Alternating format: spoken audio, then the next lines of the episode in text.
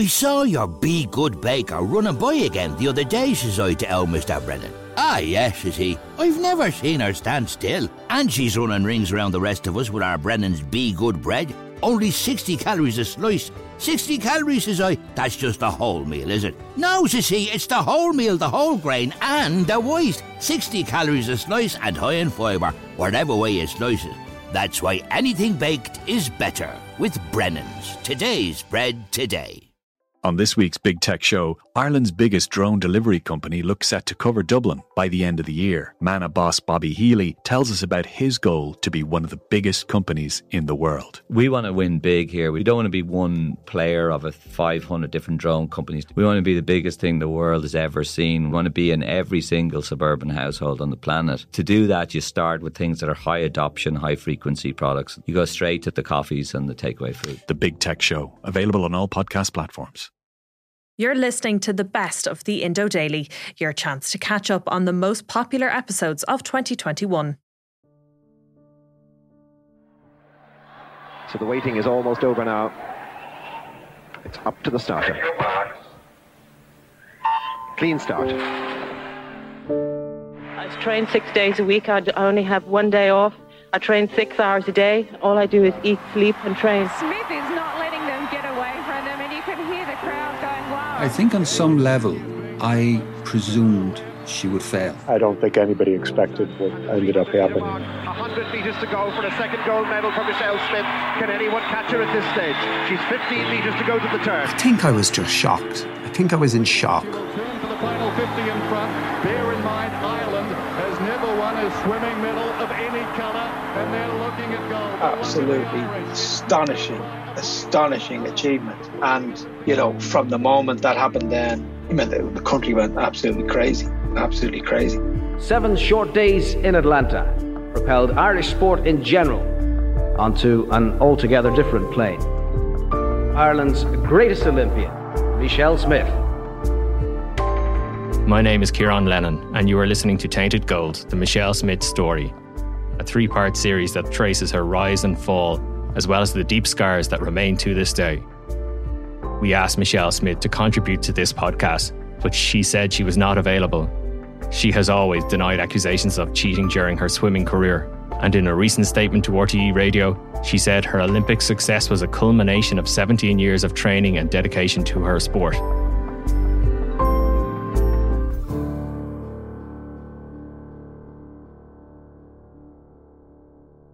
August 6, 1998, two years to the day after she had returned to Ireland as a hero, Smith was hit with a four year ban for tampering with a drug sample, and a year later she would lose an appeal to the Court of Arbitration for Sport in what was a bruising experience.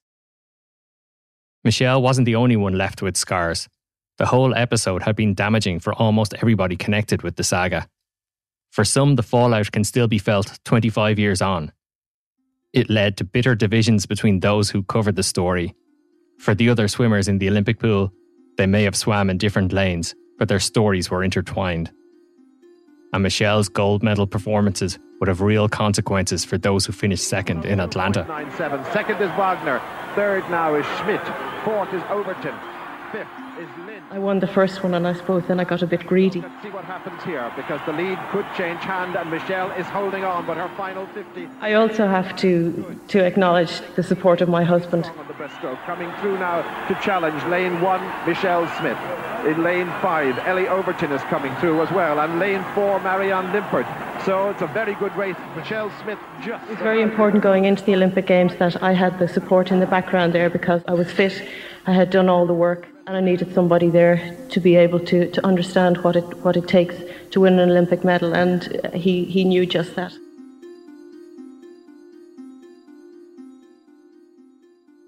Four years after Atlanta, Rick Morrissey was working for the Chicago Tribune, but he returned to the story to examine the impact of Michelle's doping violation on both sides of the Atlantic. I remember she had gone into an Irish uh, bar in Jacksonville, Florida, her hometown, several years after, and there was sort of a shrine to Michelle Smith in there, her success, and and uh, Allison Wagner was furious, and uh, yelled at the owner of the bar to take it down. And, and while that was happening, her friends went in and tore down all the photos of Michelle Smith from the bar. And they ended up getting banned forever. She just couldn't believe in her hometown that this, you know, sacrilege, if you will, was in public display.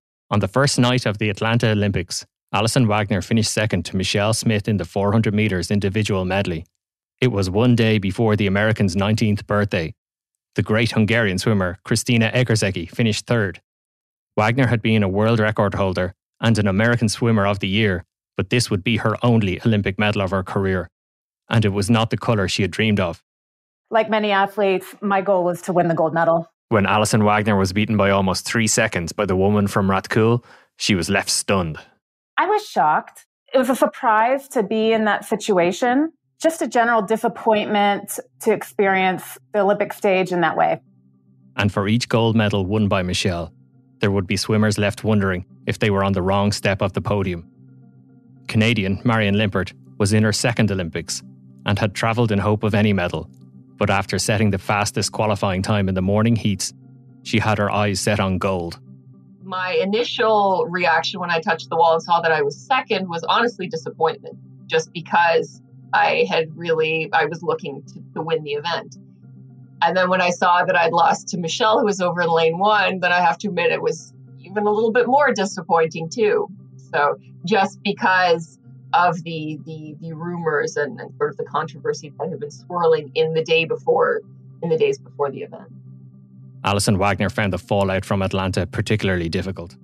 She had struggled before the Olympics with anorexia and bulimia, and when her all consuming pursuit of Olympic gold fell short of her target, her world would fall apart had a huge effect on her. I interviewed her uh, in 2000 uh, when I was working at the Chicago Tribune. She had had a hard time of it. She thought she was going to win a gold medal uh, in that event. And here comes somebody who kind of came out of nowhere to beat her. And so she had had she had had emotional struggles before that. She had dealt with uh, eating disorders, and she told me that she can't remember she couldn't remember eating for two weeks after uh, at the Atlanta Games. She would seek professional treatment to address her eating disorders soon afterwards, but there were other consequences to missing out on gold in Atlanta.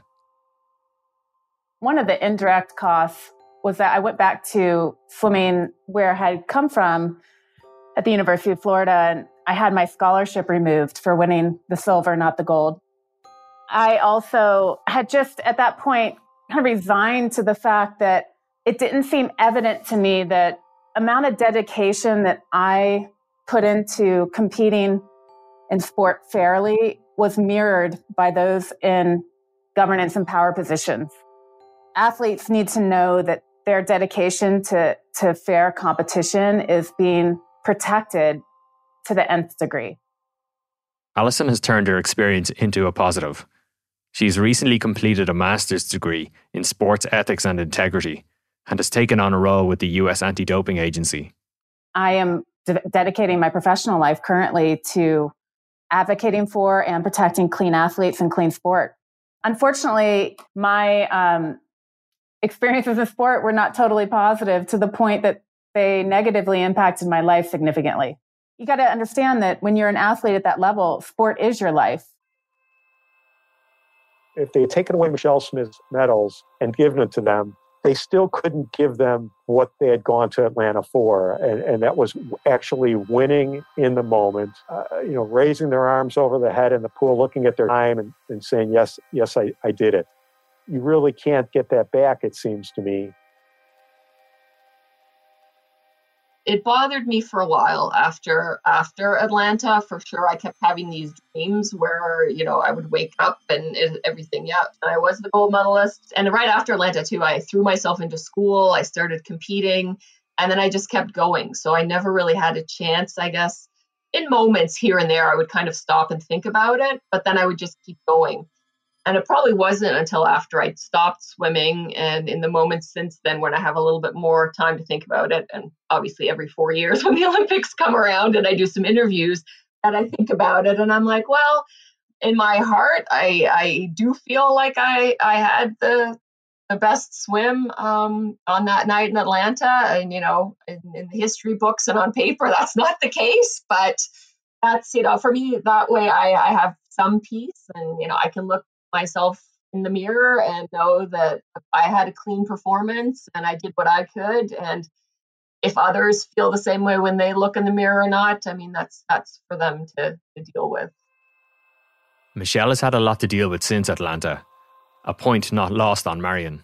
I can imagine it. It hasn't been easy for her. Um, at the same time, I feel like when you do something like that, I mean, you have to kind of know the risks and know that what what could happen. I think at that point, you know, and, and, even just looking at like some of the East Germans, it was coming out some of the health issues that they had. So besides the like just the risks that you're taking, I guess I, I would have a little bit of sympathy for her for sure. At the same time, I feel like I don't think she, you know, I don't think when you do something like that, like you're not 100% naive. In that situation, you're not 100% naive, and I think you kind of know, and you just kind of weigh the risks and think that that you know it, it'll pay off in the end. In the two years after those 1996 games, those who had covered the events in Atlanta had plenty to deal with. The division lines that first developed in Georgia would only grow wider. There was no room for nuance. You were either with Michelle or against her. No one was for turning. And as Paul Howard explains, it would stretch into all corners of their work. A lot of us fell out with each other, you know, and I remember at press conferences, not even just Michelle Smith press conferences, at other press conferences, football, GAA, rugby, whatever it was, you know, the, the people who were kind of asking questions about Michelle Smith, we all sat in a huddle and everybody else sat in another huddle. And so you could actually see the line, like there was there were divisions there. Yeah, well, well, well. I think the whole Michelle story definitely it did it did scar me in a sense. That's Vincent Hogan, sports writer for the Irish Independent. In that it it became very very divisive between journalists. Like I wouldn't have had a civil word between myself and Paul Kimmage for 15 or 20 years after that. In fact, on the contrary, um, Paul would be stepping in by me at a soccer international or a rugby international, and he'd make a sarky comment to me, and, and I'd make a sarky comment back. I was really, really pissed off um, that it became journalist against journalist. I don't think it should ever have become that. But then I do, I do look back now, and and I don't think I really understood how those guys who went after her felt so isolated. And, and, and for Paul, especially, this was six years after he'd written this book, which he got absolutely savaged for in France. Um, and it was a much more personal thing for him than it was for me.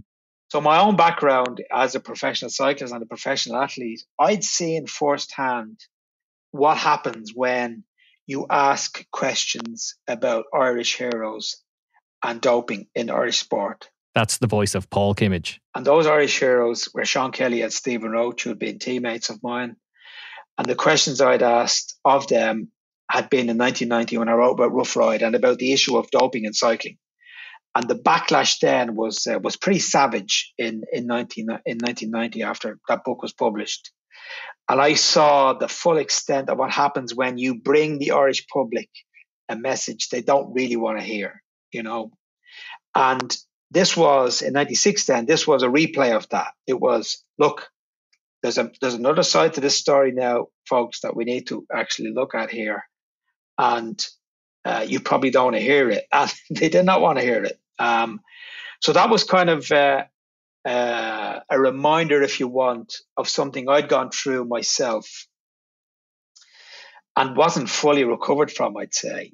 And that impacted on my writing at the time. Uh, and that's why it was different to Eamon.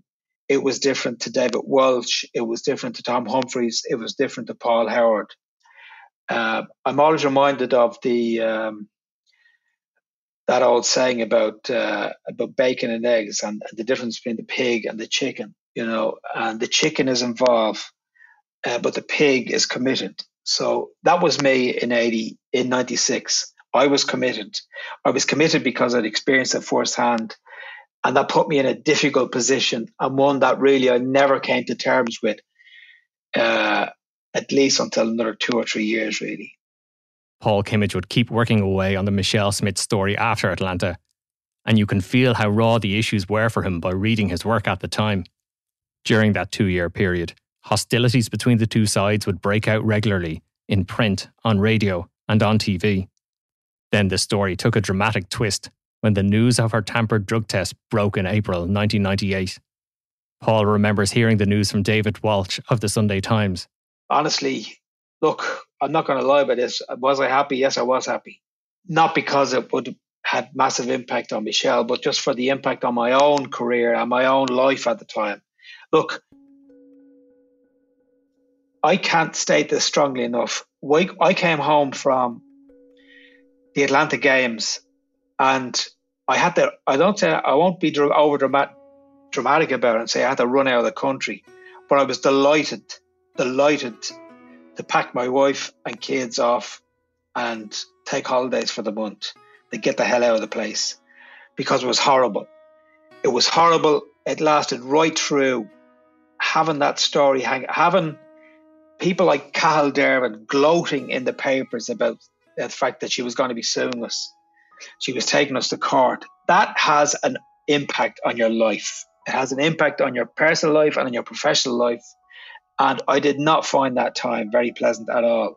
And until I got that phone call from David, I'm pretty sure it was, about the tampering test, uh, the tamper issue in in uh, in April, late April of of '98. It was a, it was a it was a tough that was a tough time. And with it, a weight was lifted. While Michelle would go through a disciplinary process to deal with her doping violation, there was no process for dealing with the wounds exposed by covering this story. And some will never be healed. I still don't forgive a lot of the reporters, uh, and I will never forgive a lot of the reporters for the way they covered that story. And that may sound ridiculous, um, but here's my point. It was one thing to choose not to address the questions. It was one thing to choose to, you know, take a certain point on the story and report on that point. It was quite another thing to start attacking the journalists who were trying to address the story. And that's what happened. We became the target. We became the target for a lot of those, some of those writers at the time. Uh, and I couldn't forgive that, and I would never forgive that because that was uh, that was unpardonable for me. You know. There was, however, some common ground in the feelings towards the Olympic Games themselves. That was my first Olympics. And with everyone after that, more and more I found myself wondering what exactly are we supposed to believe here? Because a lot, a lot of what presents itself in the Olympic Stadium, in the Olympic pool, is literally unbelievable at times. And it's it's as if depending on your nationality, the questioning is either fierce or it's relatively muted. Look, I, I, I haven't. Speaking personally, that was the end of the Olympic Games for me. I, I went to, I went grudgingly to, uh, I went grudgingly to Sydney, and that was it. I never went back. I never want to go back. I don't engage with it. You know, I'm thrilled for Kellie Harrington. I'm thrilled for Paul O'Donovan and Fintan McCarthy. I'm thrilled for all of the Olympians who come back from there with a sense of you know, having fulfilled something, a need in them. But with regard to medals, don't talk to me about medals. Don't talk to me about, you know, uh, medal tables and funding sport for medals. I hate everything about it.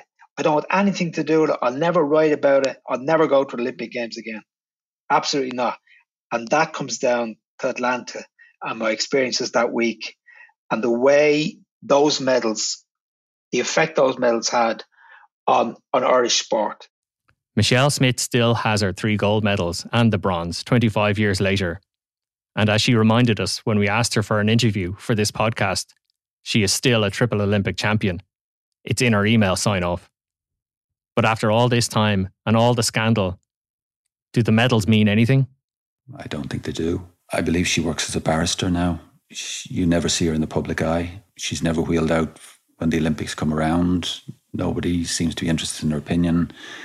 I don't know where she keeps the Olympics, the Olympic medals. I very much doubt, they give her much joy. Technically, she's the Olympic champion three times over from Atlanta, but technically is is never what you pursue as you know when you start off as a child. It's not a technical achievement you want. It's the achievement of being loved for doing what you've done, particularly in a small country like Ireland. You know, that technical qualification that she has those medals, I would say it means very little to her. I would say it means very little to her family because what happened two years after Atlanta, it just drove a freight train through, through that achievement. But I think the legacy is that it's not her accomplishments. It's not. It can't be. Three gold medals, there's a shadow over them. And, and no matter if you believe she was clean or not, that's what people are going to remember that there's this, all this question about it. Like I never, I never see her in any public forum or anymore, but I, I actually feel sorry for someone who's gone through that because every time she's seen in public, people won't be saying, oh, there's the Olympic champion. They'll be saying, there's Michelle Smith who cheated. And that's, that's the way it's framed. And, uh, you know, she will still argue to this day, I don't doubt, well, I didn't cheat, you know, and, and I didn't, you know, my, my gold medal still stand. But they might as well be tin cans now, you know, they, they, they're really worthless. My overriding emotion when I reflect on it is sadness, you know. My overriding emotion is sadness. And that's what I've been reflecting on in the last couple of weeks and what I'm going to write about it in the piece I'm going to write about it it's it's what was lost, you know. It's what was lost in it all, and uh, the people who are damaged were Michelle, her family, her friends, and the people who loved and admired her for what she was in 1992.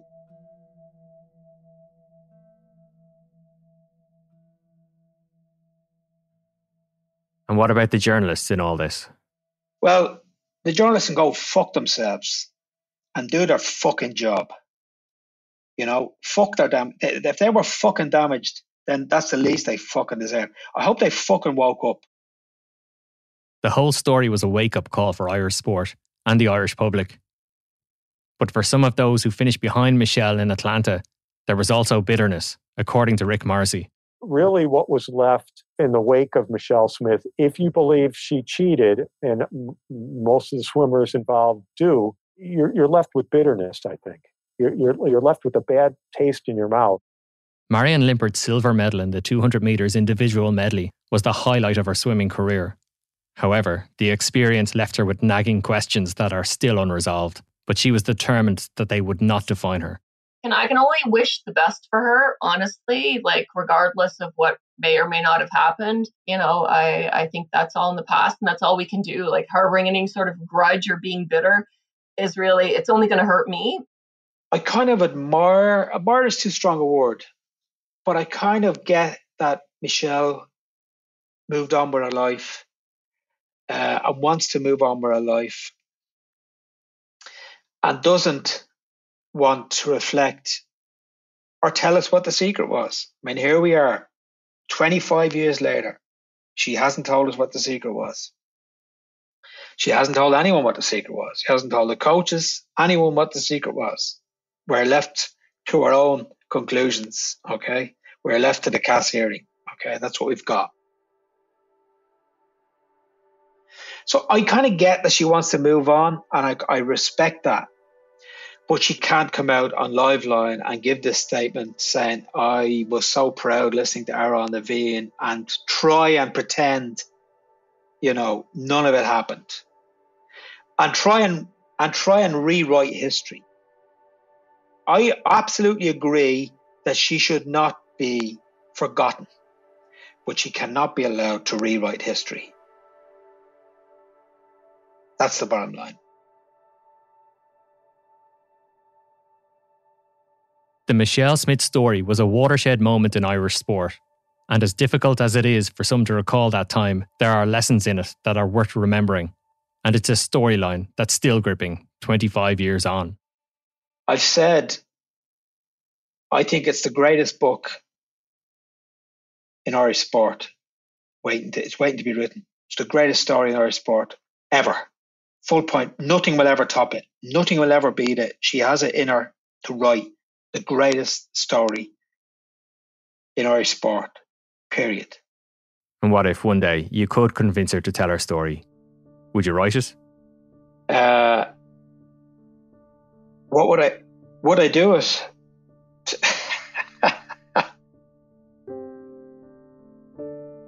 would I do it? Yes, I would. Yes, I probably would. Yes, I probably would. Yeah, yes, I probably would. It's uh, it's it's not going to happen. You've been listening to Tainted Gold. This was produced by Kieran Lennon and Shane Brennan, with sound design from John Smith. Thanks to RTE for the use of archive audio. Listen and follow on Apple, Spotify, or wherever you get your podcasts.